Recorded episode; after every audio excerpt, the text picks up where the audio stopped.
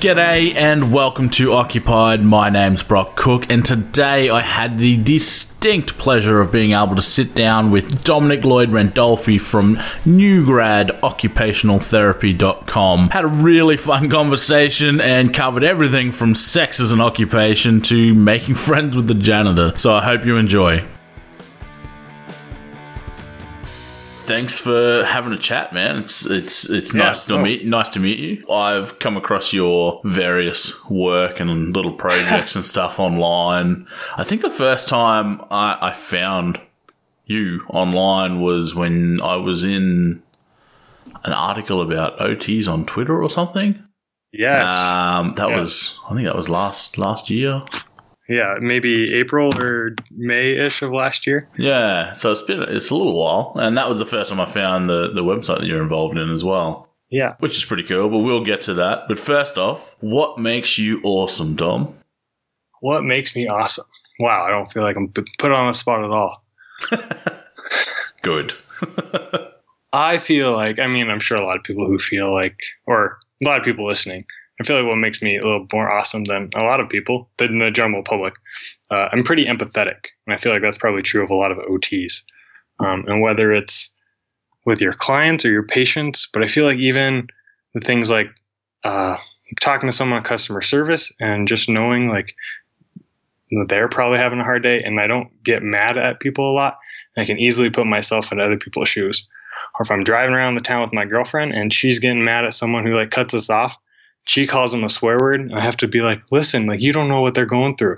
They could be having the worst Monday ever. They could be having an emergency. So I don't know if that makes sense. I'm sure it's probably true for a lot of OTs, but um, pretty stress free and empathetic, I guess. No, that's awesome. That's Is that is that an awesome quality? that I think it's an awesome quality. I think that's something that I don't know. I think that's a, a trait that's very difficult to teach. I, I well, I'm obviously in an educator role at the moment or now, but and I know a lot of my students have just gone through a course around communication, and so they've learnt about that. And I think of all the different, I guess, communication techniques and communication styles, Yeah. I think they learn about empathy, but it's incredibly hard to, I guess, teach someone. You can teach them to be more aware of it, but I think that's something that's actually really hard to teach someone if they don't understand it or they're not exhibiting it. I think you're right. I think it's probably something that a lot of OTs exhibit, but probably more for the fact that maybe that's the, I guess, the personality type that is attracted to OT more than, than anything else. Yeah, I think so. I think a lot of people, and a lot of people just want to help. I know you mentioned it's like a hard skill to learn, and I think that might be problem, not part of the problem, but one of the challenges for new grads coming in and working is, uh, like it's something you get through life experience. And so if you're 20, 21, 22, and you're starting your career, you haven't had very many life experiences that have taught you to be empathetic Yeah. if yeah. you i don't know if that makes sense uh, but so i actually we're getting real personal here brock i actually work at the hospital in my hometown where my dad passed away when i was 19 so that was maybe seven years ago. And so it's like a weird i don't know if it's like a blessing or uh, i don't really know how to describe it but when you walk into that hotel room you know i've been on the other or did i just say hotel? Hospital. When you walk into that hospital room you know you you know what it's like to sit on the couch as like a family member. So you kind of know like, what are the things they're thinking and you know how to explain it.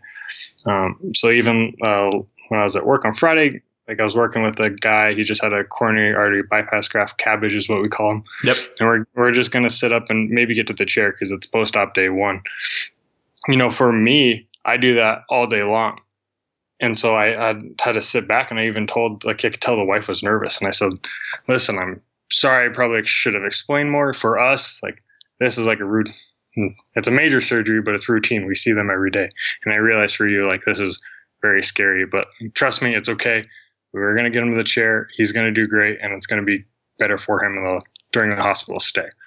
Um, Yeah, and I, I- I think you're right in that a lot of OTs, especially well, OT students that come straight out of high school, which is probably, I would say, more than half of them at least, uh, where I am anyway, don't yeah, they don't have that life experience. So their, I guess, intent for being there is often just, you know, I want to set myself up for a good career and that kind of thing, but they don't. Yeah. Whereas you talk to, say, some of the uh, people that have been either doing other courses for a few years or even have been out working, had kids, had families, uh, you know, might be coming back into the course in their 40s even, they're coming from a very different uh, perspective. It's it's a very different lens that they're coming to the profession in. So yeah, I, I definitely can see how it might be something that a lot of new grads will struggle with. But I think in from what I've seen, OTs and it might be different over there. I'm not sure. So OTs I see over here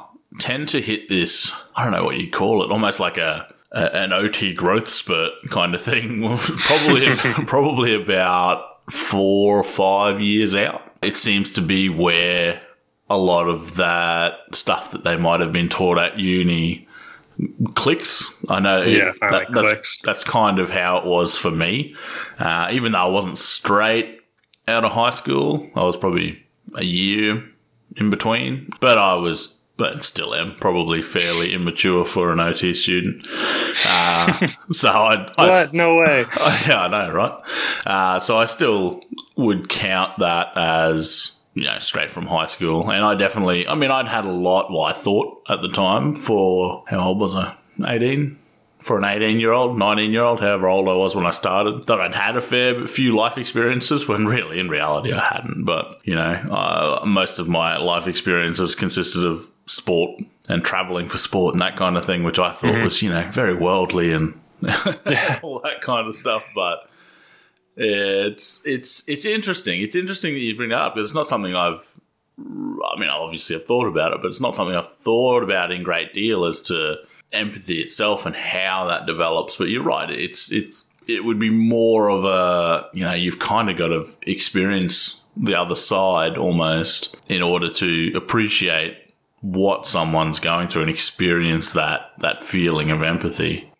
Yeah, it's tough, and I think it, you know it's definitely means something different to every person. But also, you know, we're fortunate as OTs to work in a you know a million different settings, and I think empathy means something different in each setting. So I just mentioned like a hospital ICU because that's where I work, Yep. but it might look very different than um, a mom raising a child with special needs or someone working with someone with schizophrenia or someone that works in a I don't know call center and you're helping them with ergonomics. It all like very like the goal is the same, but Yeah, trying yeah. to understand what each person's going through every day is a little different. Yeah, definitely, definitely. And it's and that's something I, I talked about with uh, Simone in what will be a couple podcasts ago now. The fact that, in my opinion, and I know my opinion can be quite well, yeah, I guess stubborn's a word, stubborn, but quite extreme to some OTs. But that's what sets us apart. The fact that we have this unique focus and the fact that it doesn't really matter which setting we end up working in, in my opinion, it should look pretty similar. Yeah, the actual individual modalities might be different, but how we view the situations and how we, even how we talk with with the people that we're working with should be similar because it should be focused around occupation and what they want to do and their values and that kind of thing. So, and I think that's, I don't know how much, obviously, I'm not in America uh, like you are, if the accent doesn't give it away.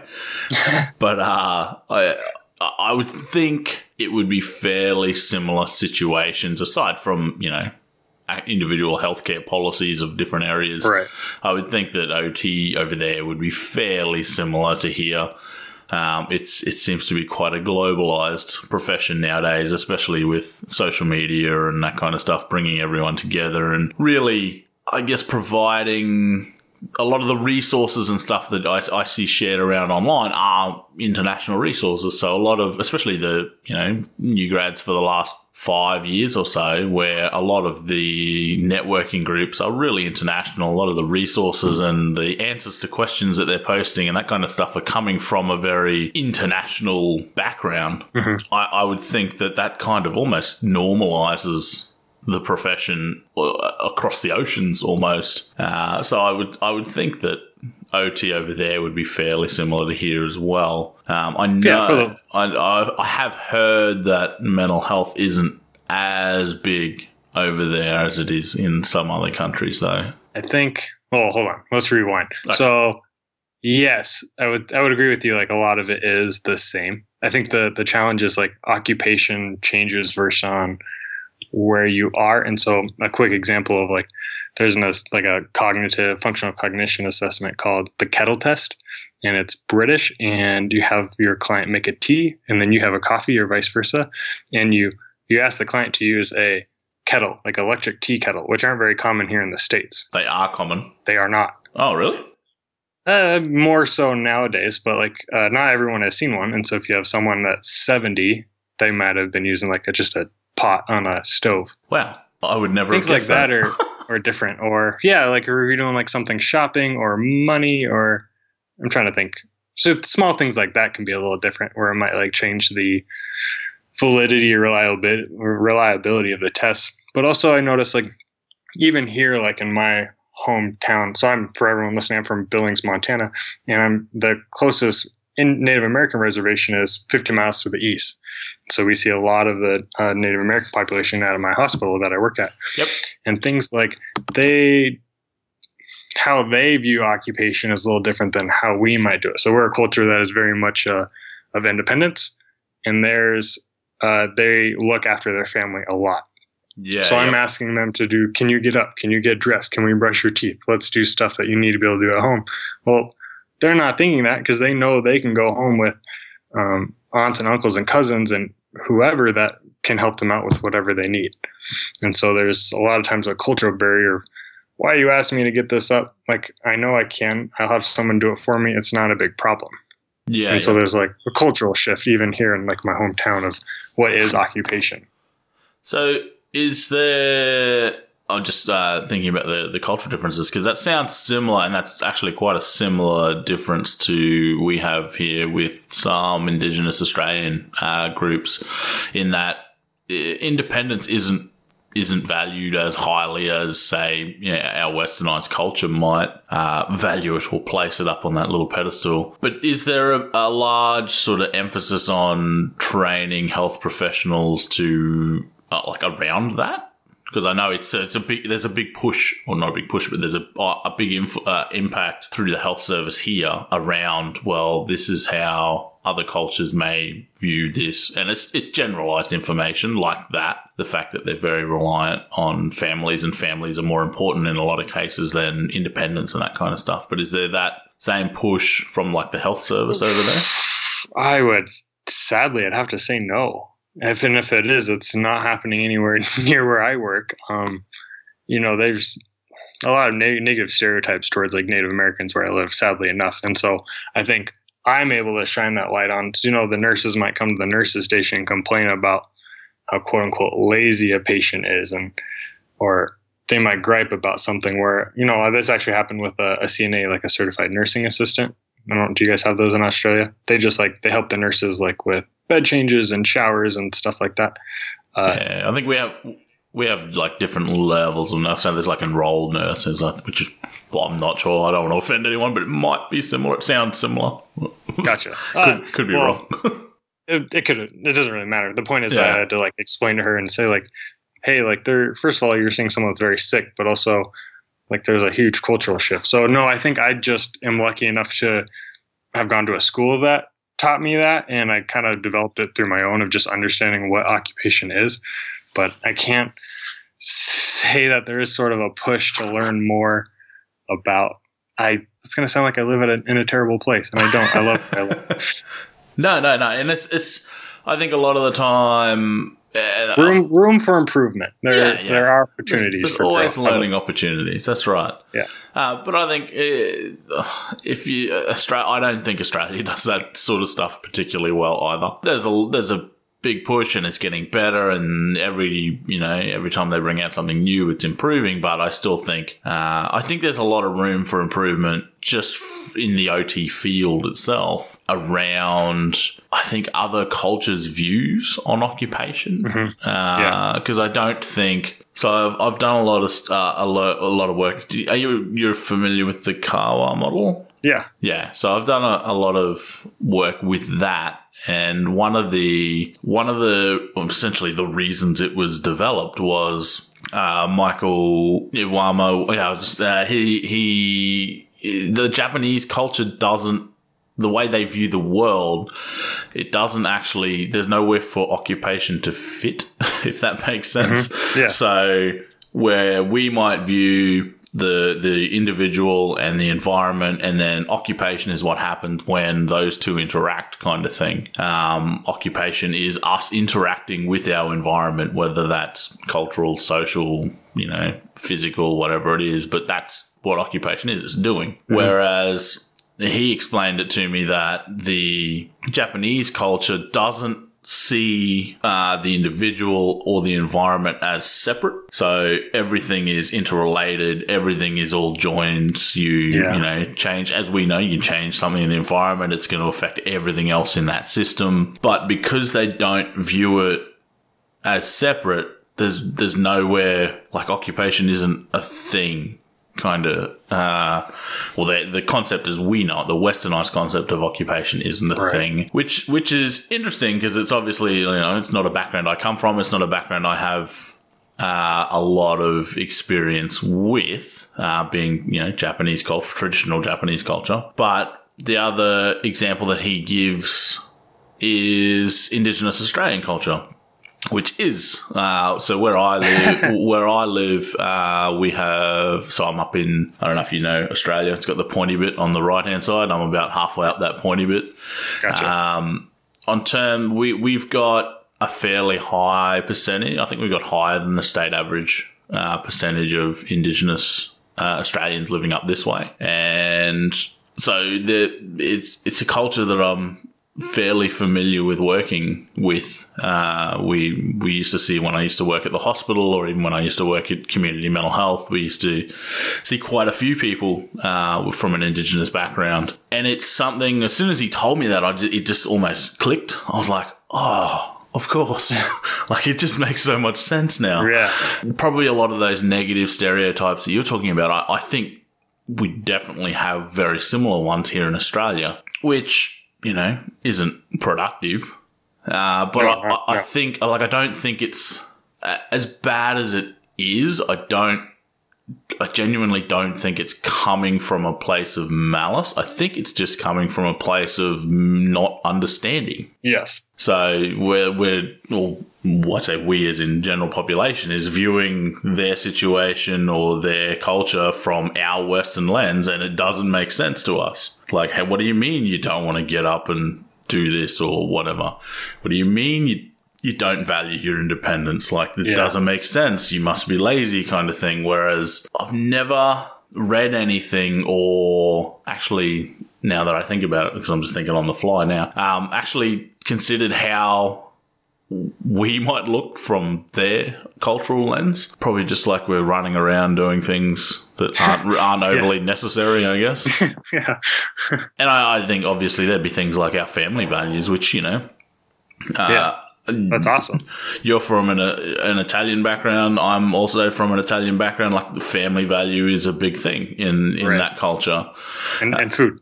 And food, which definitely always comes along with family. It tends to follow each other around. But even that, I think it, it's a very different uh, kind of family value that I think you would see in, say, an Indigenous Australian culture, whereas they seem to be.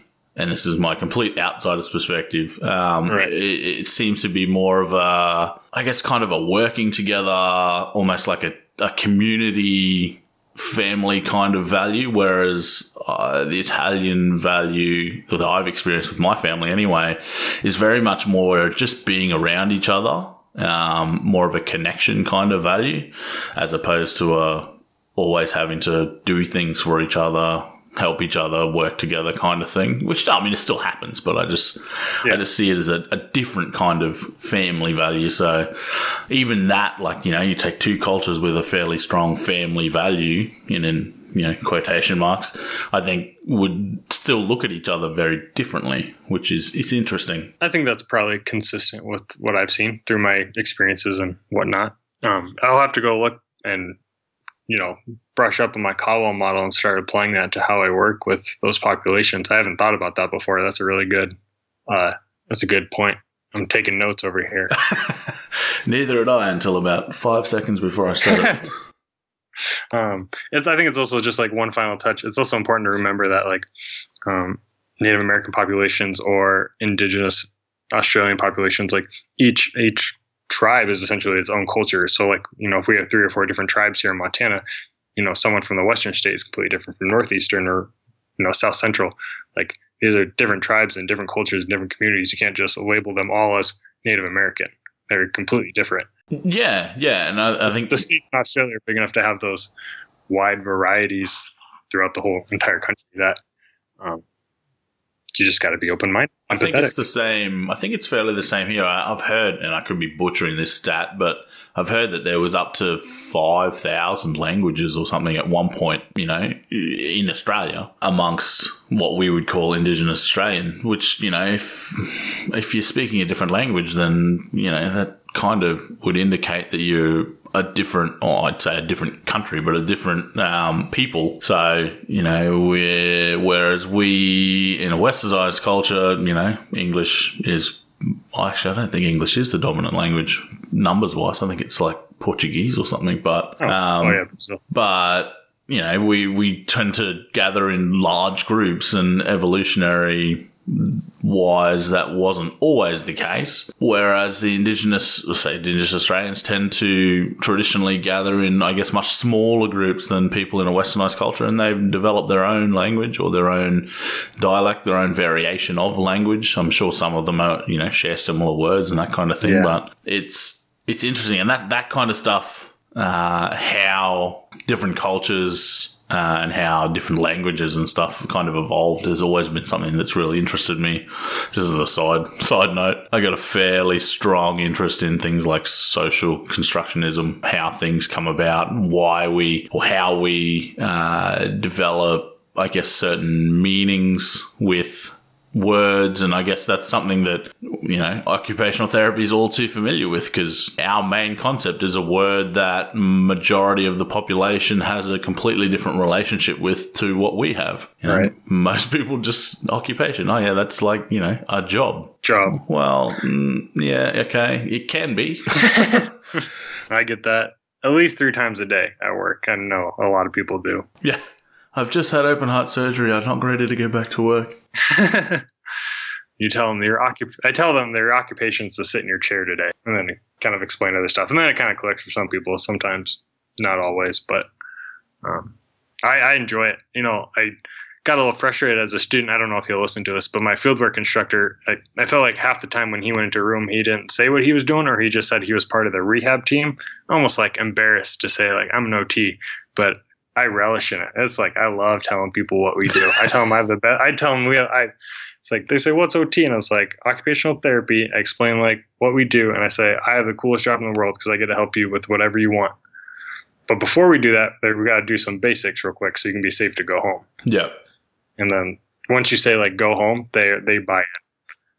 People are all about that's something I was talking about with Simone on the second episode of, of Occupied was why why do you think OTs are so I guess resistant to talking about OT? Because I've, uh, I've always been under the impression that it was because we didn't really understand it well. So we, you know, would avoid talking about it. But I, yeah, it's something that once you sort of once uh, once it's said out loud, you're like, oh yeah, like why don't I just explain what OT is? And people, the the main because the main reasons I hear are things like, oh, nobody understands what we do. And I'm like, well, explain right. it. Like, what's right. what's what's the issue? Why can't you explain it?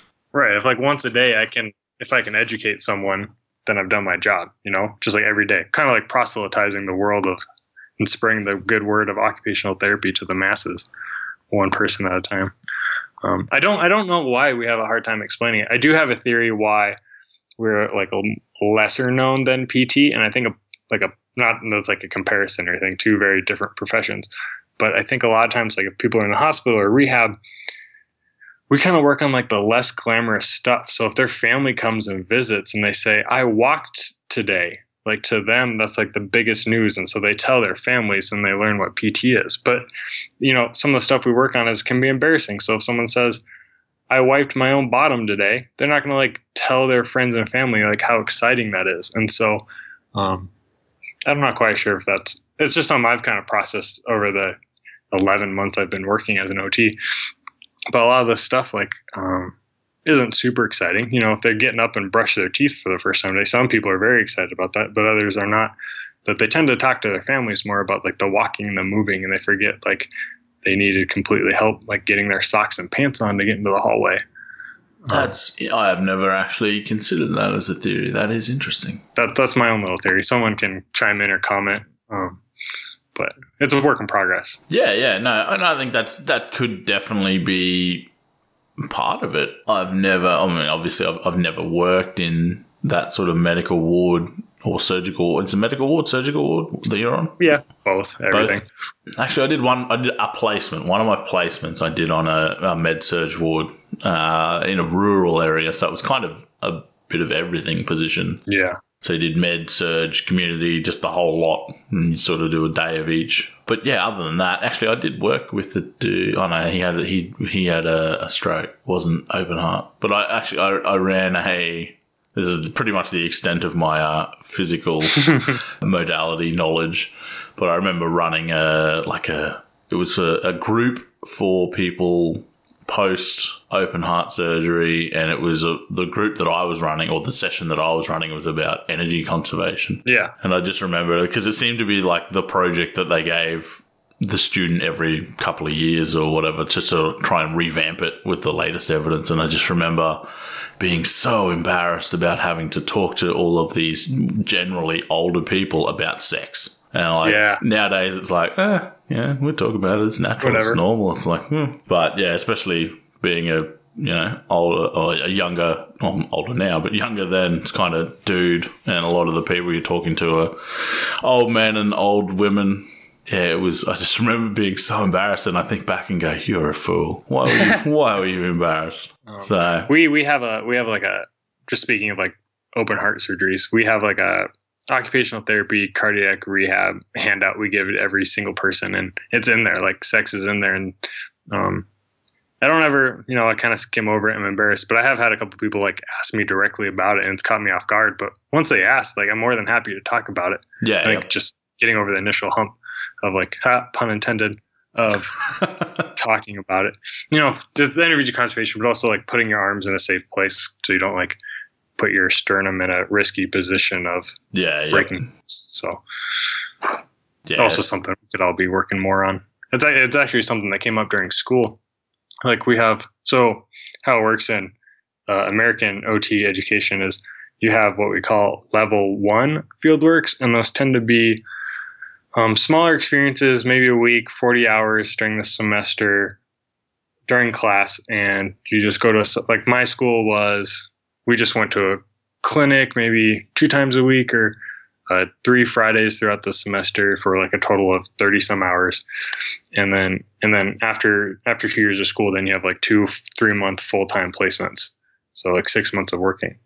And Yep. during our, like one of our first or two of these level ones, we had a we were working on our occupational profile, like asking people where they're from, what they do, and what's meaningful, and and none of us asked about sex.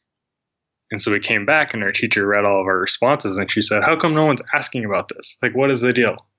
And we all just kind of blushed and said, "Well, our CIs, our clinical instructors, didn't didn't bring it up, so we didn't think it was necessary." And so we kind of had like an interesting conversation as a class to um, bring it up. Some people felt like it wasn't appropriate. Some people had no problem, just didn't know they were supposed to. I'm still not sure if I know the answer. about whether it's appropriate. Yeah, I don't know. You know, if it's your first time meeting someone, you're asking them about their sex life. You wouldn't do that. Really isn't like the most. I don't know. You don't want to scare them away. yeah, I, I I think guess. you're hitting on them. Yeah. I guess maybe not the opening line, like "Hi, how you going? I'm Dom. How's, your, how's your flag flying?" Yeah. kind of thing. But I, mean, I think it's an important. It's one of those things. Like once you, if you're able to build rapport, I don't know what like. uh on terms of time restrictions, how long you've got with, with the people you work with. But say if they're in there for a couple of weeks, uh, I don't know what the turnaround is for your your particular people, but it might, it's definitely something that needs to be touched on at least. I, I think I was lucky in a way in mental health. We've kind of almost got an in to talk about it in that for quite a few of the medications, it has side effects that affect sexual performance. So I, I think that on terms of like, oh, it's embarrassing kind of thing, it, it's almost like it's like a little cue. It's like, well, you know, some medications can affect it. You know, are you experiencing anything? Is that all good down there? Like, uh, it's, it's almost like a little in. So I guess takes yeah. the, the edge off it being, you know, awkward or embarrassing for a lot of people. Right. Cause they, they feel like they have something they not blame it on, but like a cause of it. Yeah. It's not. You're talking like antidepressants and like decreasing sex drive. Is that what you're kind of getting at? Uh, well, that, that can that can be a symptom of the the actual you know a, a, symptom of depression itself, but some of the medications uh, that people are prescribed can cause impotence and that kind of thing. Gotcha. Which you know, for a lot of the guys that I was working with before I, I took this new job, that's that's a massive deal for you know a dude in his say early twenties kind of thing. It's like that's right. I, have worked. All they care about that is their occupation. Well, yeah, that's it. It's a, it's a it's a big part of how they you know identify themselves sometimes. So it's quite often it's you know so well not quite often but I, i've worked with people where they would rather have their say full-blown psychosis symptoms and still be able to perform sexually as opposed to taking the medication and having less symptoms but not being able to perform. So it's it's a big reason for a few of the people that i work with why they refuse to take some medication. So a, a, big part of my role was even though, you know, we don't have a lot to do with medications, that's obviously an important occupation for them. So, you know, it's not like I can physically engage them in that kind of thing. But for me, yeah. it's important that I'm advocating for their needs. So I would go with them to their doctor's appointments and advocate for the fact that this is really important and is there any you know alternative medications that might not affect their occupational performance so much. So it's, I think a lot of the time people, I think, will avoid that particular topic as well because they don't really know what to do. Like, what happens if someone does say, Yes, I'm having issues? Like, what do you do? Yeah. And I think that's the other thing from in mental health is because a lot of it's caused by symptoms of you know, whatever condition they're having or the medication that they're taking, it's kind of like, well, it's got to be one of the two most of the time. So it kind of, it's pretty obvious what to do. either, either change medication or start to, like, as their symptoms subside, you know, things should improve. But sometimes it's not. Sometimes it's completely separate and you have to advocate to them to speak to their GP kind of thing. Yeah. But I, I think it's, it's a little bit easier access to that kind of topic in mental health. That's just what I think. I, I would feel. I, I'd, I'd be like you. I think I, it might initially, anyway, probably because I haven't worked in the area, it might feel a bit awkward just bringing it up with someone without. I, I think I, I, don't think I'd have an tr- issue bringing it up, but I'd have an issue bringing it up without trying to make it awkward. Which you know, I think it's one of those things that's awkward no matter what. You just got to get past it. Yeah, yeah, and I'm sure there's a way, and it, would be one of those things that just comes with experience. But it's weird. Even now, thinking about it, I'm like, it's weird that I could just bring it up with someone I would work with in mental health, no worries. But even now, thinking about say bringing it up on with someone on a medical ward, and I'd be like, mm. yeah, no, I, I, I'm still undecided whether I should or shouldn't. I let them ask me and then I'm happy to talk about it. I mean, I, I, I guess if it's in your little flyer thing that you're handing out, then at least the cues there. If they are experiencing anything, they can they can ask because you know you're the guy that gave them the information about it in the first place, kind of thing.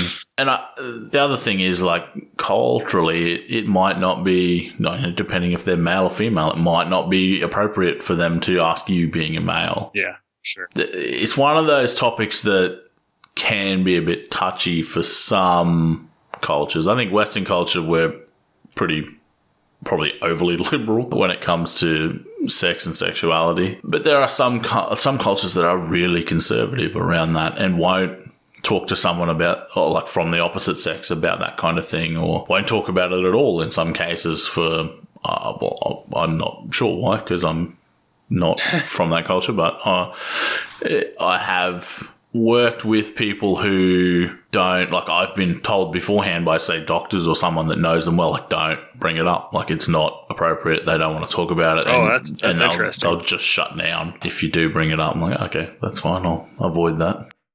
Yeah, that's good to know. I'm like I'm you know you said Western culture is a little more liberal, but I live in like a very much like rural, conservative, traditional values community where it's a little bit harder to broach the subject or. Yep. Okay. So I you were saying earlier, I think it was yesterday when we were talking, that you have an interesting story about how you got into OT. Yeah, it's, it's a little through mental health. So I have this not a theory, but anytime I talk to someone, I like I know it's because it's a little different thing. Like very very few people grow up knowing they want to be an occupational therapist, right? It's not like True. a firefighter or like a cop or astronaut.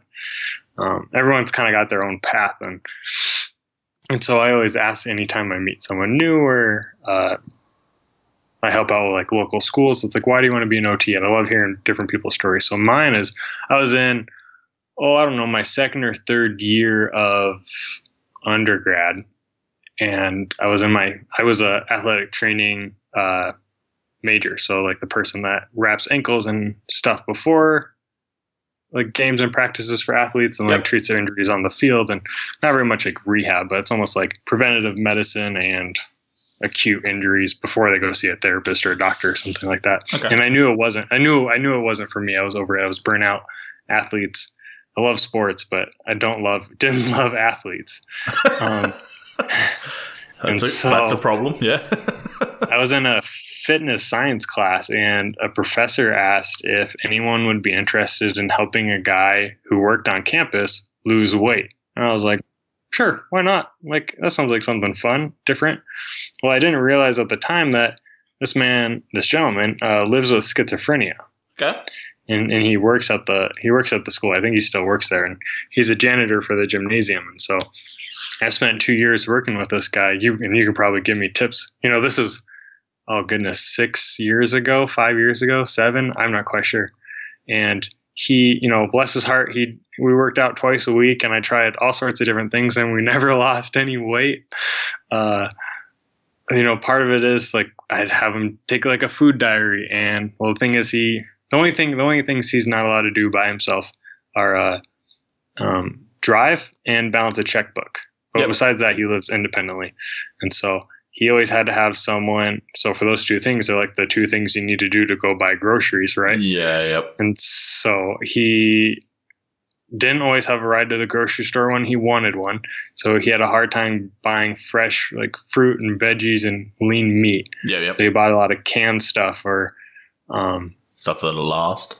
Yeah, stuff that'll last. And he lived close by to a local local bar where he doesn't drink, but he would go there a lot. You know, they'd fill. He has his own like uh, Stein, like a big German mug, and they'd fill it up with Coke for him, and he'd have jalapeno poppers, and you know that's hard because now that I'm thinking about it, it's like, oh, that was like his community participation. Like that's where he got fulfillment.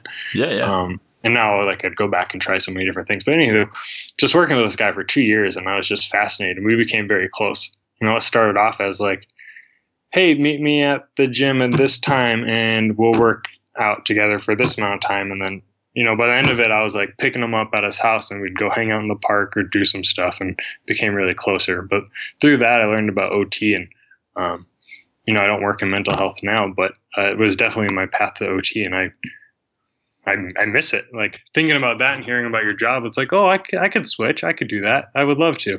You can. That's the beauty yeah. of it. the hard the hard part is we mentioned like it's not mental health OT isn't as big as it is in other parts, and a lot of it has to do with different states and different funding sources and who pays for what. And so you might see a place like a state with Massachusetts or Minnesota or California with like higher taxes and more liberal leaning views value that more, whereas like now I'm, st- I'm definitely stereotyping, but like Southern United States where it's conservative, low, like budget's not there, people don't value it, and you might not even see it. But um, I'm a big believer that as an OT, even though if I don't work in mental health, like every person has their mental health, like everyone's got their own issues, and Yeah. um, and even even if you don't work with someone that's bipolar every day, you know, like it's a certain percent of the population. So I know, schizophrenia happens on one percent of the population. So I know one percent of my client I'm going to see at, clients I'm going to see at the hospital are going to have schizophrenia, and I know how to deal with that. Um, And that's it. I think I I I think a lot of people underestimate that and think, you know, I don't work in mental health, like, you know, I'll never have to deal with it or learn about it or anything like that, where it's quite the opposite, where if you're aware of it, even just aware of it and don't have any specific skill set around it, just being aware of it can help with the people that you're working with. And it's, it's not always, uh, going to be full blown, uh, you know, mental health diagnoses that you come across in, say, a physical setting.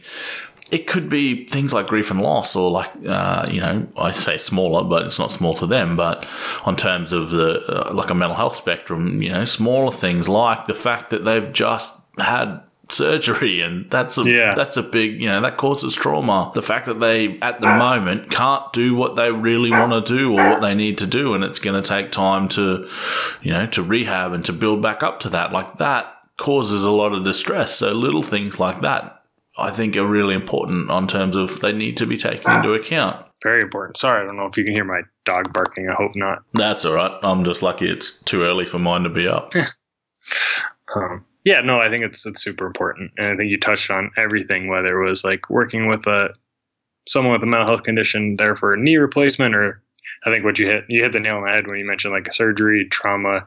It's even for them and their families. It's a huge a huge factor, and so just even knowing how to talk to people if we're doing full circle, the empathy and how to talk to people.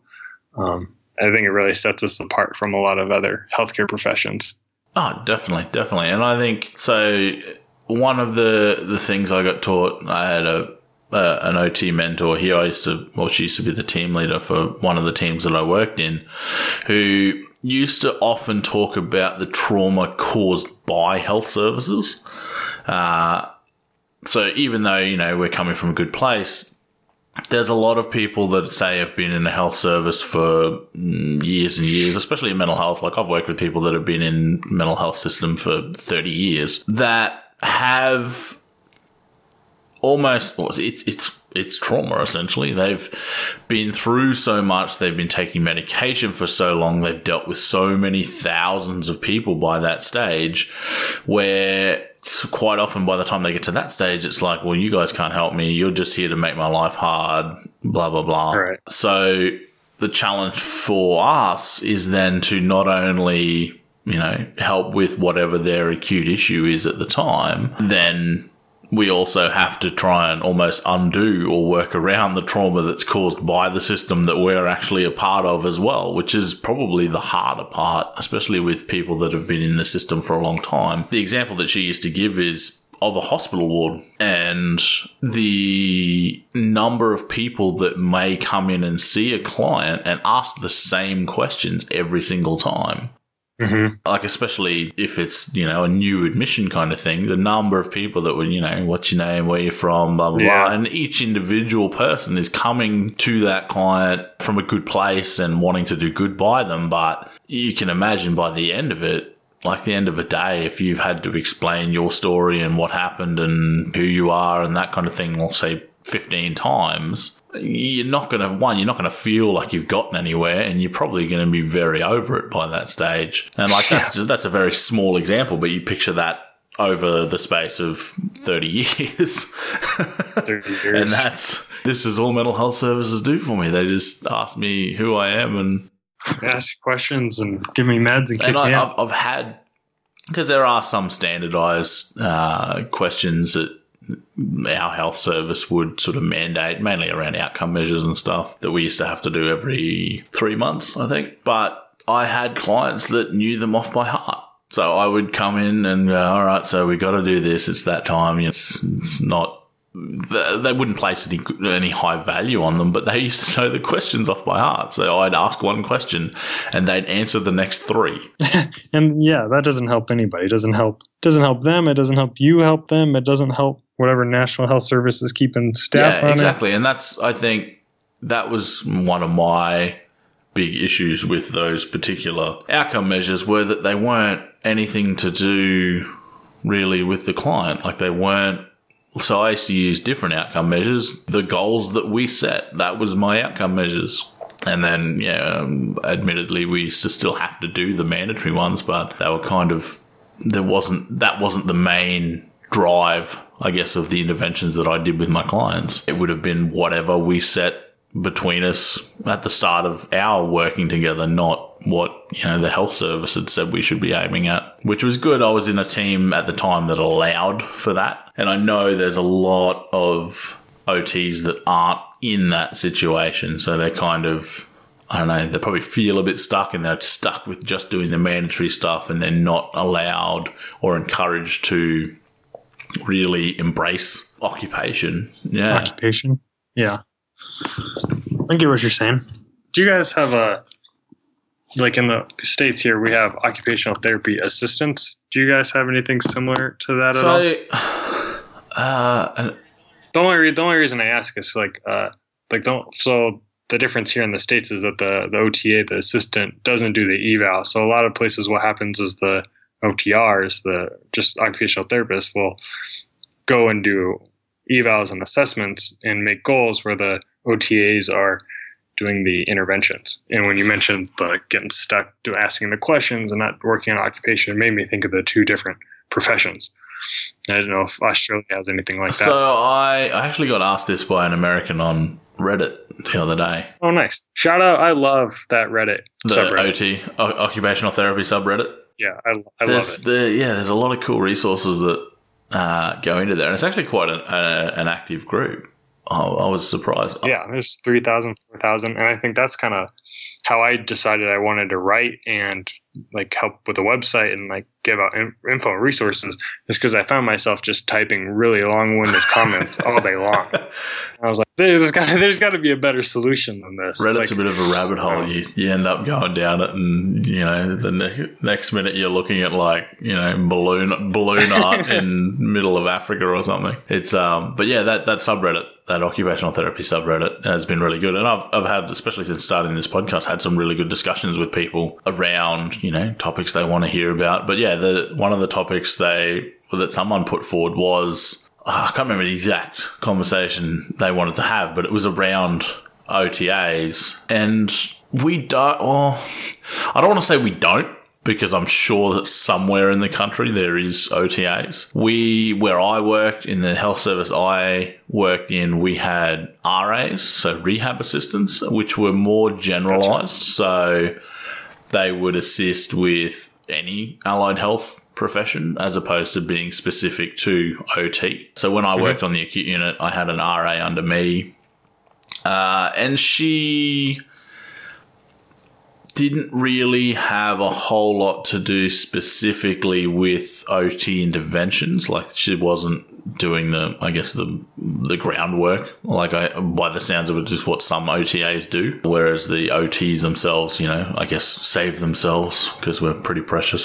Save themselves for the you know the actual intervention or evaluation or whatever it is that you know we do as opposed to them. But yeah, I'm sure there is probably, especially in some of the bigger centres, maybe um, down around Melbourne, there might be some services that have um, occupational therapy assistance because it's a formal qualification over there, isn't it? Yeah. Two, I think you. I think you can get your degree in one year. Most of them are two. So it's a bachelor. Uh, no, it's an associate's, is what they okay. they are. They're the, there's a lot of conversation towards U.S. education requirements, and I won't go into it. But they wanted to try doing it for a bachelor's, and kind of got nixed. The community wasn't very happy about it. But that's uh, an hour-long podcast for another time. uh, it's probably one of the like most hotly heated debated issues like over here right now, and it's it's not worth getting into. But uh, you know, they learn like occupational therapy. Like they're the they're the best I've heard is they're you know, the assistance to the therapy process, not assistance to the therapist, which I think is kind of what you yeah, were describing. Yeah, that sounds that's a pretty good And way we- of saying it. we do have the hospital I'm at. We do have either two or three, what we call them rehab techs, and they're around to help if we need an extra pair of hands for a slide board transfer or uh, for like the PTs, they'll help walk them down to the gym where the PTs do the exercises with them or stuff like that. Is that kind of what you were talking about with the Yeah, rehab? that aid? sounds pretty similar. We also yeah we also have uh, OS, which is just operational staff who who can help with that kind Oh, of gotcha. stuff as well. Um, or they're they're affectionately known as wardies, often over here. I love that. That's awesome. But yeah, so yeah, it's it sounds pretty similar. But yeah, we. We, up here, anywhere, anywhere, anywhere I have worked, uh, we haven't had OTAs. I can say that much. Gotcha. Um, but yeah, I, I do know there's discuss there was discussions around defining the difference from a national body's point of view. So I do suspect that they are somewhere in Australia. Um, I'd be very surprised if there was absolutely none. it's a it's a pretty cool career. I think if I, you know, it's and people a lot of people that do that switch careers, and it's an easier way to jump into OT. Okay. Like say if you were I don't know working in a bank or you're a teacher and you said, hey, this OT thing is pretty cool because you can only you you know you can jump into school for a year or two. It's you know less expensive than a master's or a doctorate of OT. You don't have to go get your bachelor's and you know you make decent money. And so it's a pretty cool pretty cool gig pretty cool career. I've been lucky enough to um, the OTA, OTA I work closely with both of them at work have been around for like 20 25 years. And so even though i you know i'm above them in quotes like i'm learning stuff from them every single day or i'll say hey lisa like what's the best intervention for this? And you know she can give me a couple different options and scenarios. So it's a really cool like symbiotic relationship to like learn and work from each yeah, other. yeah.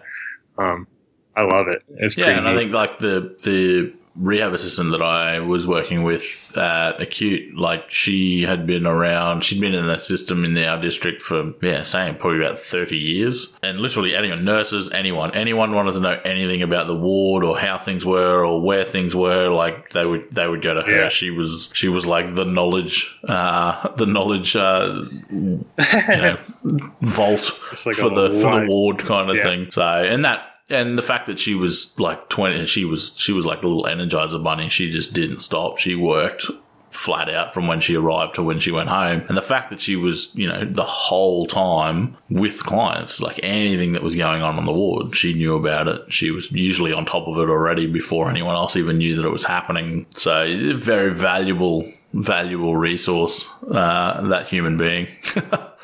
Hmm. Yeah, sounds awesome. You mentioned before about your website, or the website that you're involved in. Can you give us a bit of a rundown on that, what it is and what it's for? Sure. So it's for you guys that don't know, it's called uh.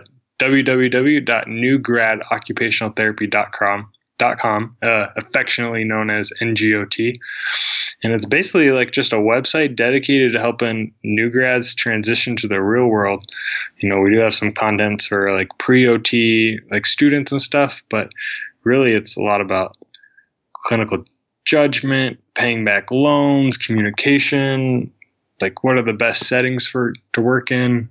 It's honestly it's it's all over the place, and part of the reason is, and I mean that like in an awesome way, not like a, oh my god, it's so scattered, disorganized.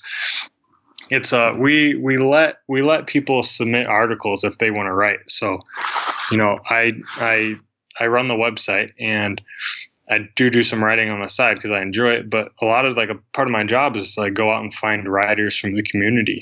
So if I would needed a mental health piece that I thought would be really good, I would find you and say, "Hey, Brock, I'm looking at this. Would you ever be interested in writing?" And to me, that's like one of the coolest and most unique aspects of it is that we give like OT practitioners and new grads themselves, and even students, like a platform to teach and talk to other OTs and um, give their perspectives and their insights and their experiences and share them. And it's been a really cool way to like meet you and all these other like OTs throughout the OT community whether it's local or national or international. Um, it's been really cool to meet everyone. You know and like we went just went to the national AOTA conference this past April in Salt Lake City, and like me and another gal I work with, her name's Devin. You know, having people come up to us and saying, "Oh, OMG, I like I love your website." Like that's super rewarding. Yeah, that's pretty cool and super cool. yeah, it was pretty awesome, and uh, you know, it kind of validates or lets you know like what you do is uh, meaningful or useful because it is like, it takes a ton of time, especially like if I have like, essentially not strangers, but people from the community want to write. Like I have to edit that and like make sure what they're saying is yeah, true. Yep. I'm not gonna like tell them what they're gonna say is not true, but if they're gonna cite something, I gotta make sure it's real, right? And so it it takes like a ton of time.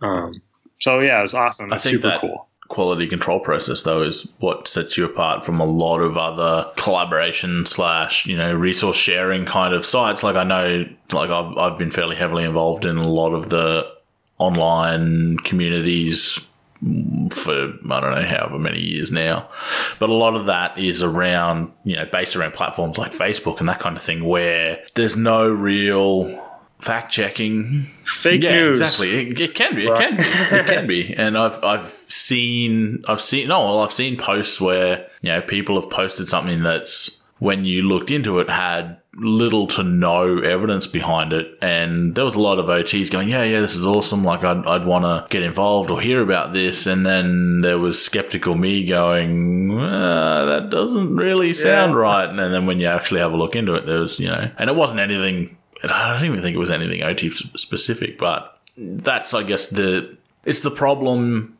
It's a problem that you find with almost like an open source community, I guess, in that yeah, it's really good and it'll build things really fast, but there's no checks and balances. Where I think, well, what you've got uh, with New Grad OT, having you as that kind of that filter, the filter. uh, produces or allows for, I guess, just the the high quality uh, information to get through. And like I said at the start, like I was made aware of this. I think I think I originally saw it on might have been on Twitter, but you included me in a list of OTs on Twitter or something. It was something to that effect. And I was like, oh, okay, had a look, checked it out. And I think I sent you a couple messages at the time, just, you know, thanks for the, the, the shout out and whatnot. yeah. And then ha- having a look through the website itself, for one, it looks awesome because I love that. I'm, I'm a big fan of like graphic design and that kind of thing.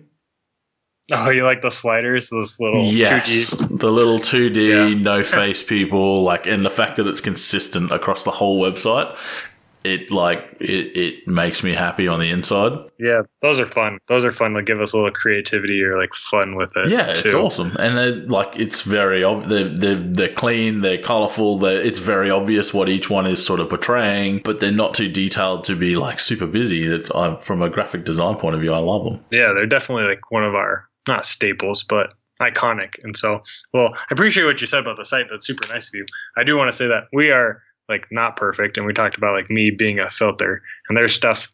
You know, there's a whole team. Um, so we're like a our parent company is like a healthcare job staffing and professional development platform for here in the US for optometrists and PTs and OTs and soon to be SLPs.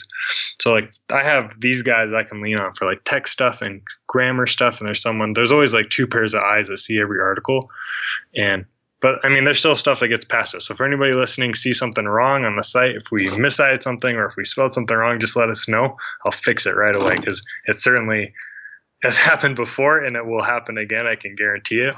Oh yeah, but you, you can put all the checks and balances in place that you want, and there's there's still a human factor, which to me is you, you don't want to get rid of that. Otherwise, it just becomes a bit too robotic. like the beautiful part of being of a team is like we do have this graphic designer that does all of the images for new grad optometry, new grad physical therapy, new grad occupational therapy, new grad speech therapy just started a couple months ago.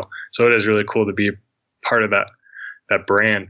But one of my favorite parts about like working for this website right now, since we are kind of owned by a bigger company, we don't have to worry about like going out and getting ad revenue or selling stuff to people where I feel like there's a lot of other there's a lot of really cool OT sites out there but like the way I don't know if you know anything about search engine optimization like being the front of Google, like you'll read some of their content and it's like not good, but it ranks the best on Yeah, Google yeah. because it gets the clicks and it gets people on their site to buy courses or selling or t-shirts or whatever. I feel really blessed or thankful that I have the support from the higher ups because it's my job. I just they just let me they just say Dom go make cool content. Go do what people want to to read. focus on the content. So I don't have to, like- That's good. Right. I mean, we do we do worry about SEO, but like I can just, you know, we got like so if you message me and I say I want to write about this, I can be like, yeah, sure, no problem. I wouldn't have to ever say like, no, actually, Brock, I don't think that would be the best for our monetary value or whatever. So it's a it's a really cool hub of information. So Yeah. what? So is it purely that people write what they want to write about? Because there's so there's a lot of stuff. Obviously, a lot of your articles are targeted at new grade OTs, and you know the URL probably is a fairly strong uh, indicator that that's going to be the case. But is it? Is any of it kind of targeted? Do you come up with a concept and then go like, I want to run a theme of you know multiple articles around whatever it might be? Yeah. I mean, I as a publication director, I definitely kind of have a hand in where we go next, and I kind of mentioned that about like going out and finding the authors myself and saying like, "Hey, I want to have this," you know, or uh, I'm trying to think of trying to think of a good example of you know this week is hand therapy week. So last year I like now that we have hand therapy articles, but last year I was like, "Hey, hand therapy week is in June. I need to reach out to hand therapists and get some hand therapy articles." So it is a little like targeted towards that regard. Um, and we do do like series sometimes. Like we this past couple months, we've had a, a series of interviews of OTs working in non-clinical settings, and I knew that would be popular because our non like our articles on non-clinical settings do well like every month, and like I can see that on the Google Analytics. And so I can say like, oh, people want to know more about this. This is what they're going home and searching at the end of the night after a horrible day. You know, not a horrible day, or just like people are are kind of burning out. And so it's a cool way to kind of like see what people are reading and what they're clicking on. And, you know, it's it's kind of sad, not sad, but it's interesting. The the articles that do the best, Brock, are how to be an OT, like how to get into school, like how to make the most money, or how to make Yeah, get money important. and then like transition out like what are the non-clinical careers and so um, tell me what you think about that. I don't know if do you think that's true for australia or the same but it appears through like what people are reading on my site is people really want to be an ot people have to pay back their loans and then they get so tired of burnout they want to try something else I can definitely see some similarities, whether or not it's as strong as uh, like what you guys are seeing over there. I'm not 100% sure. I would think that from an Australian point of view, most people would be looking for probably how to like juggle that transition from being a, a student into being a, a professional mm-hmm. that seems to be a lot of just through the networks that I'm involved in. That seems to be one of the main questions we get from you know this demographic is you know tips and tricks and. The other thing that a lot of people ask is, and a similar theme is around, you know, oh, what do I, what assessments can I use, or what groups can I run, or what interventions can I do in this situation, blah blah blah. Uh, that's something I see a fair bit of on on MH for OT is people asking around specific interventions or specific things that they can run or do with people in in certain situations. You know, whether it's a secure unit or whether it's an acute mental health unit or or whatever it is. It seems to be less about community. It seems to be more just purely on observation of the questions that come in through that group. It seems to be more people trying to find interventions they can run in ward settings, which, you know, Right. I could hypothesize that it's less of an issue in community because you're engaging people in the stuff that they're already, you know, their day to day life as opposed to trying to fabri- fabricate kind of uh, simulated situations kind of thing in a, in a, in a unit. right But I'm, I am surprised about the non-clinical stuff being really popular. That's what. So, what sort of jobs would would they be looking at for that? Oh, all sorts of stuff. You know, I'm trying to think of like so we've got two articles that focus on it. Um, you know, like working more on like I guess is arguably clinical, but like home modifications or like a transition liaison, helping people get set up like post acute to home, uh, care management, uh, teaching, you know that sort of stuff, or you're like kind of using OT skills, but not, Not as as an OT, uh, right, like a like, dedicated yeah, position. kinda, right, or like uh, writing, or you know the options are really endless.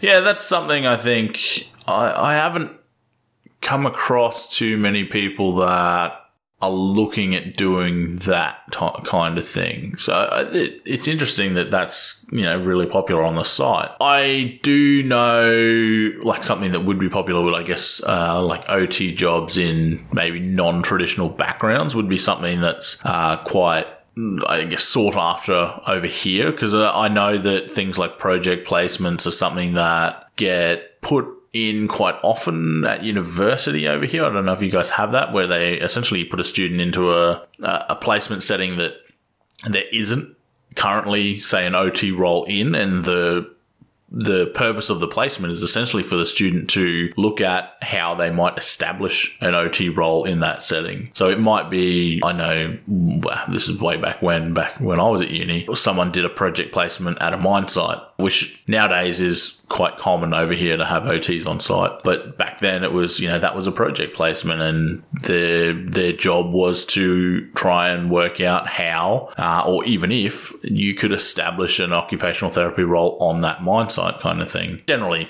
you know, the mine site will have contacted the union and said, you know, this is what we're thinking. Can you help? Yeah, But uh, I would think articles around that kind of stuff, so non-traditional OT roles, which is probably similar to what you're referring to when you're looking yeah, at a little, at- a little similar. But I get what you're saying, like primary care, emergency room, or with the ambulance, or like different areas. Yeah. O- like where OT could. Yeah, So yeah, so still looking at that sort of primary, yeah, primary care clinical role as an occupational therapist, but just in a, a setting that hasn't traditionally had an OT involved. When I first found the website, or when you first um, put me in the article, so I was off, I found the website after that. A lot of the articles that I found around that time were looking at were looking at tips and hints and stuff for making that transition from a new grad to a student. Do you think that, or is it, I guess, a big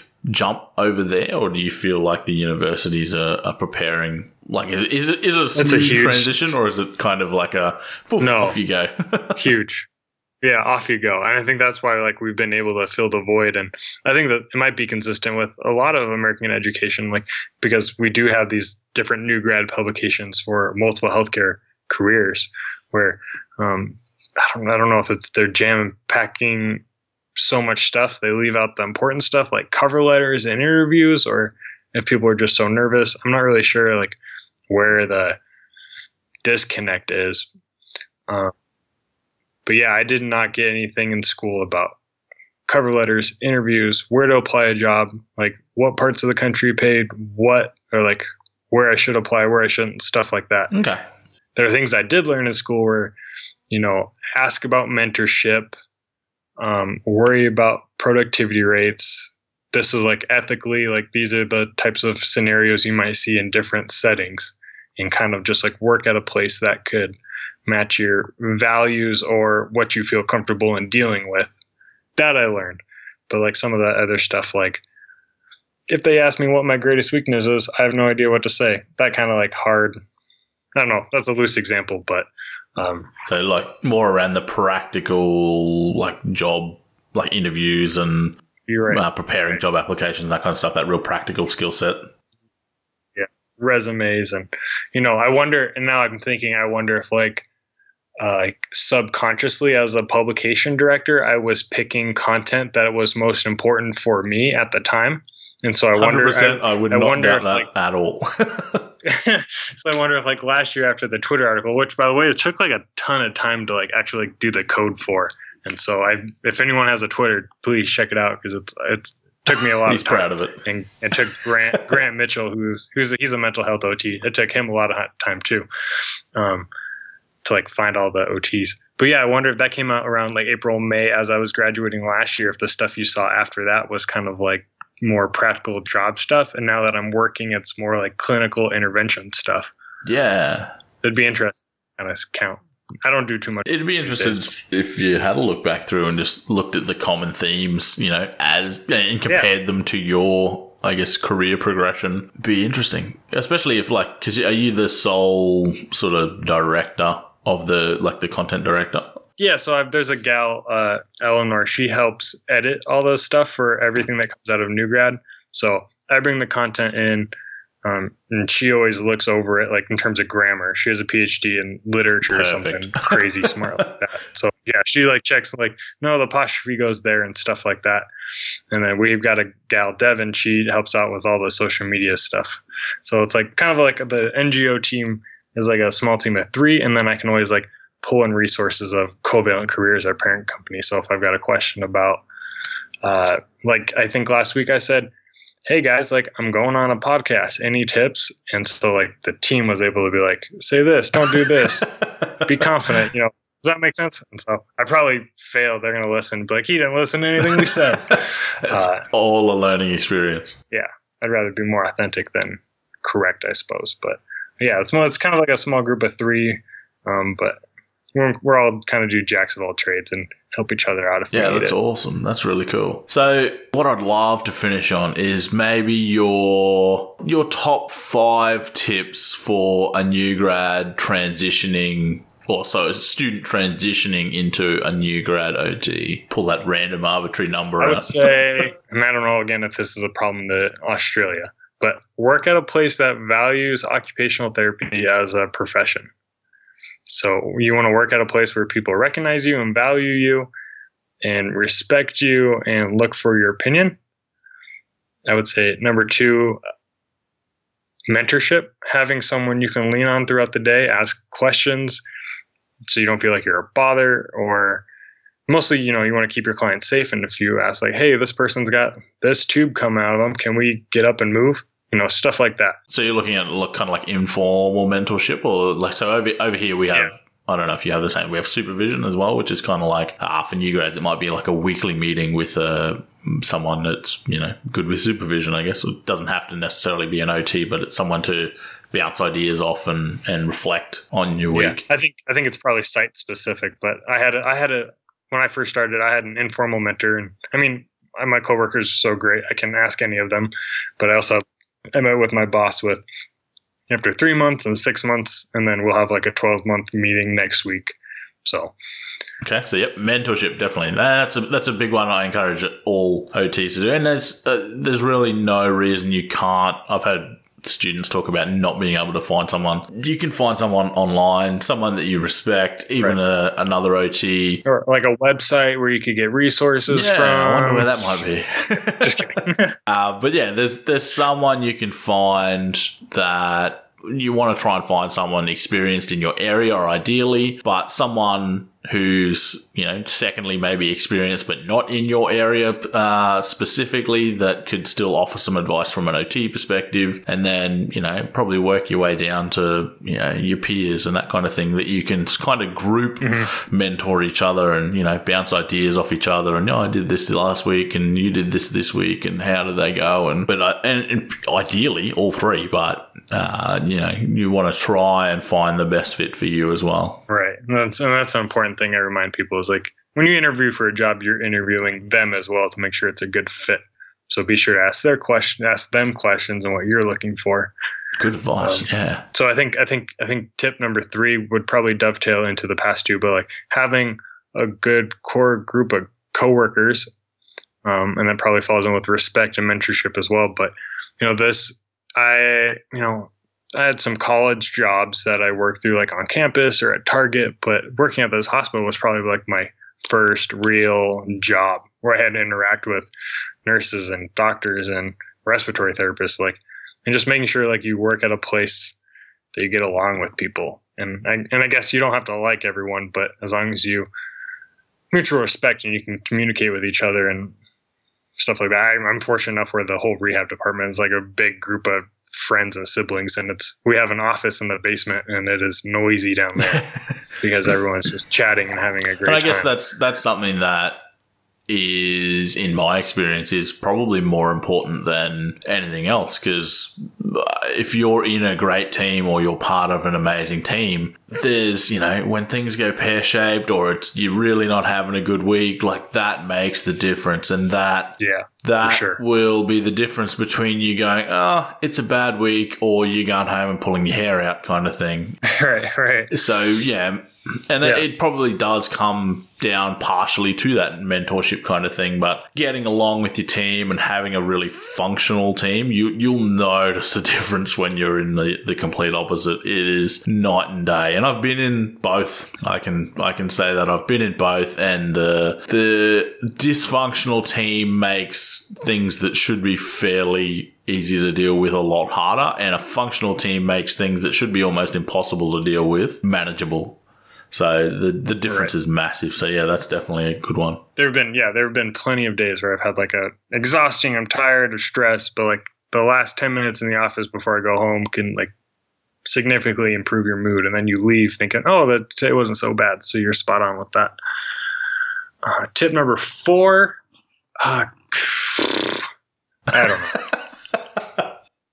Tip i would say tip number five though tip number four uh, again um, probably american problem versus australian but here we have productivity rates of how much of your time has to be spent with like a client or Yep. billable versus how much time is you have left and uh, healthcare over here is a business and a profit sometimes and I, thankfully i work at a hospital that's nonprofit but there's a lot of people working in rehabs and rehab is like a money maker as like a so they're spending 85 90% of their time with clients and 10% of their day is allowed to eat use the bathroom and document. To me that is crazy. If you think you can do it as a new grad like go try it. Know that there might not be that mentorship and a lot of times you do sacrifice kind of those higher productivity rates for a higher salary. Kind of just depends. You know i work at a hospital that's a nonprofit. We do again like have productivities and you're expected to see this many people but if i don't see them i, I, I don't get in trouble. No one's like calling me saying like hey you're at 72% what's your problem I think a lot of a lot of workplaces in here do have what we call them KPIs. So like KPIs that you have to meet, and one of them key performance yeah, one of them might be like a contact time. I know that they were trying to implement that, or they were implementing that. Uh, just as I left the the mental health service around, I can't remember what the exact uh, thing was, but it was you know you need a certain number of face to face contact hours per day, kind of thing. Which was there's challenges because it was kind of being a blanket rule across all teams, which you know it's easy to get in an acute unit, but it's a lot harder to get in a community team, kind of thing. right But yeah, so there's a lot of places that will have, and whether it's formal, like it may not necessarily like this, that it wasn't for billing, it was more just for Right. productivity. So where most places that you will work over here will have some form of uh, a KPI that you need to meet around uh, your client contact and that kind of thing. That makes sense. Sounds sounds a little similar. It, I envisioned Australia and all these other like national health service systems as like this beautiful, beautiful workplace where you could just do whatever you wanted for as long as you wanted. And so you're not saying it's it's not this like magical unicorn of a therapy. I, I could say that, but it'd be a lie. Good. Okay. We Yeah. can chat more about that. The the fifth tip I would have, and again, like just gearing not not salary, but benefits. And so don't like yeah, it's important how much you make a year, but also look at like your time off and retirement and all these other like important stuff that like affects your like health and well-being like your insurance. So yeah money's important but like again i work at a nonprofit so like my salary isn't super high but i've got like good health insurance like my coworkers are awesome the time off is great. So it's things like that where look at your own personal preferences and like I waited like I I would rather have like a cool company I work for with coworkers I like versus extra money. yeah. And it kind of just depends where you're at in your personal situation and stuff like that. Um, so that would be my fifth tip: is look at the whole package, not just the dollar an Yeah, definitely, definitely. And a couple, I'll, I'll throw in a couple tips from my end as well. Uh, one tip, and I give this to all of my students: the very first person, especially on a hospital ward, the very first person I encourage you to make friends with is the cleaner. A hundred percent. If anything is going on on the ward or you need to know anything, they will know. I I guarantee it. You trust me. Go and make friends with the cleaner and tell me I'm wrong. Another tip with regards to because another thing, something mainly for looking after yourself because I see a lot of new grads that have done this. Don't be afraid to use your leave. It's Yeah. we we work in a, a profession. It doesn't really matter where which clinical setting you work in because we work so closely with people, it can take a toll. It can be really draining sometimes. And there's mm-hmm. nothing wrong with that. That's part and parcel of being an OT, but you need to look after yourself. It's kind of like the airline thing where, you know, when the masks fall, you got to put your own on before you can help other Yeah. people. You need to look after yourself before you're able to adequately look after other people or help other people. So, you know, there's a lot of workplaces in Australia, well, I know in where I live in Queensland anyway, that you know, you might get your annual leave, but you'll also get RDO. So you might get, you know, one a month or something. Don't. I, I know a lot of new grads, especially that are one, either afraid to take leave because, oh, I've just started and, you know, I don't want to upset the apple cart kind of thing. Or, or are trying to save up these RDOs for some special occasion, like a rainy day or something like No, use them. Use them. They're there for a reason. There's a reason you get roster days off as well as annual leave. There's a reason why when you work, or over here anyway, when you work shifts or when you work overnight, you get extra annual leave. It's because you need it. So don't be afraid to use it. You're gonna, you're gonna burn out quicker if you're not using your leave or if you're trying to save it for something. At least use your RDOs if you have those. Take a day a month. Do something for yourself. And probably a third tip I would say is a lot of new grads I've seen tend to, and it probably comes down to the fact that it, for most of them, they've just spent four years of their life training to get into this profession. So when they do finally graduate and get into it, it's almost like the sole focus. Like I'm an OT now. This is what I do. They live, breathe, eat, sleep it. Don't give up your hobbies. You need as much as hard as Yeah. you've worked to get here. It's important that it doesn't essentially take over your whole life. Yes, it's an amazing profession and I can't speak highly enough of it. Yes, you still need to be doing something outside of work that'll take your mind off work every now and then. That is probably something that I was absolutely terrible at when I first graduated. So when I when I graduated, when I first, my first job, I was living probably an hour away from where I worked. So I had two hours of transit a day plus work all day. Then I'd get home and I had all these online projects as well, like um, you know, MH OT, that kind of stuff. But they really, I didn't, I just, I gave up on a lot of things that previously I'd, I'd really enjoyed because this is what I thought I needed to do to make it, you know, I've worked so hard to get here. I'm going to do everything I can. Like, yes, that's good and you're going to make it anyway. You're, you've made it. You're there. Make sure you are, and it comes down again, make sure you are looking after yourself that would probably be my biggest takeaway for for any new grads uh, moving into this amazing profession of ours. You use the metaphor of the airline with the oxygen mask. I really like the I really I like that. I also tell people you can't pour from an empty cup. So you just gotta take care of yourself before Yeah, yeah, and before helping others. I've heard that before. There's a few theories around that use that sort of bucket metaphor. Uh, one I used to use quite common, uh, quite often at- work was uh, a stress bucket. So all of the things that stress you are filling up this bucket, and anything that helps relieve that stress maybe puts a hole in the bucket. So you, you need to you need to have Oh, more holes good- in the I like bucket than what's filling it up, so that the bucket doesn't overflow and you burn out. So yeah, Oh, yeah. that's that's something That's a good one. that most people can relate to because I'm sure most people that are listening to this have probably seen a bucket and realized they hold water. So it's a metaphor that they can use. Awesome. Well, we might wrap it up. So yeah, thanks Yeah, so, so. much for having a chat, man. It's been really fun. I've I've really enjoyed it. Brock, thank you. Not a problem. We'll, I really to, we'll appreciate get you it. back on in a bit and have another chat about something else. I'm sure we could just talk for hours. Uh, where can people find, obviously there's newgradoccupationaltherapy.com. Where can people find you online and if they need to contact you or? Uh, you can personal LinkedIn. You can just type in my name uh, at New Grad OT on Instagram, Twitter, Pinterest, Snapchat. No, we don't have a Snapchat. you know, you'll find us. Facebook, we got a good Facebook page. We have also a pretty good Facebook group with conversations going on. It's a little bit smaller, but it's uh, just type in occupational therapy students and new grads. A lot of cool stuff. Awesome. Well, thanks, man. Uh, like I said, it's what is the time now? It is like it's near oh, quarter to seven in the morning now. So I've been up since four thirty, and it's probably about yeah. Like, thanks for getting up and doing you, this. Nearly one o'clock. Uh, almost three o'clock. Almost three o'clock. All right. So I got my times way wrong. Yeah, that's okay. That's all right. But yeah, thanks so much, man. Uh, it's been a pleasure, and I will talk to you soon. Yeah, thanks, Brock. Looking forward to the next one.